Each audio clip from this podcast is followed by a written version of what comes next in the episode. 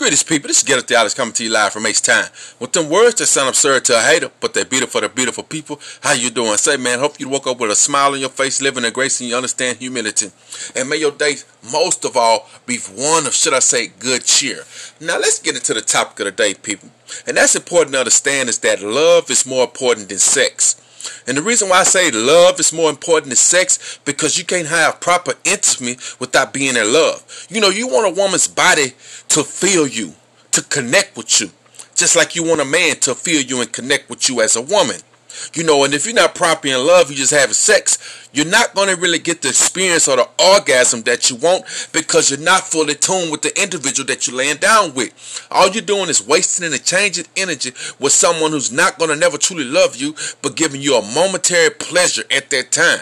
So see people, the key is to understand that you must find someone to love, to have feelings for, empathy for. Because in order to love someone, you got to have sacrifice within you in order to, should I say, lower your love for them.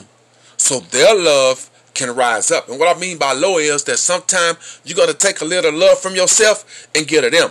Not all love, but just give them a taste of your love every time they need it to help building up. And it's going to help their love go within themselves because they know that someone loved them. And the more that they love themselves, the more that you're going to love them. Now imagine laying down with that person, kissing. You know, it's getting hot and steamy. You licking on her neck, sucking on her breast. She kissing you, biting you on your chest, putting the scratches down your back.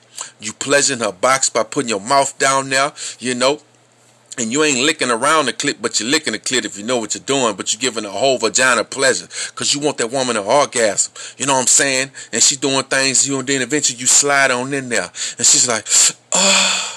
Cause she take you, she feel you, she understand you. Cause guess what? If she didn't, she'd be like, "Oh boy, it's kind of dry down there. Wait till it get wet a little bit." You get what I'm saying? You got to always think clear and should I say, man, wiser when you're dealing with love and sex. Cause a lot of people think sex is love, but they are wrong.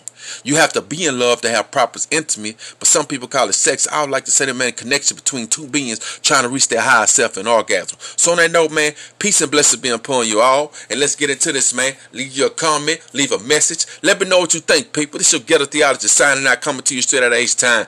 Peace.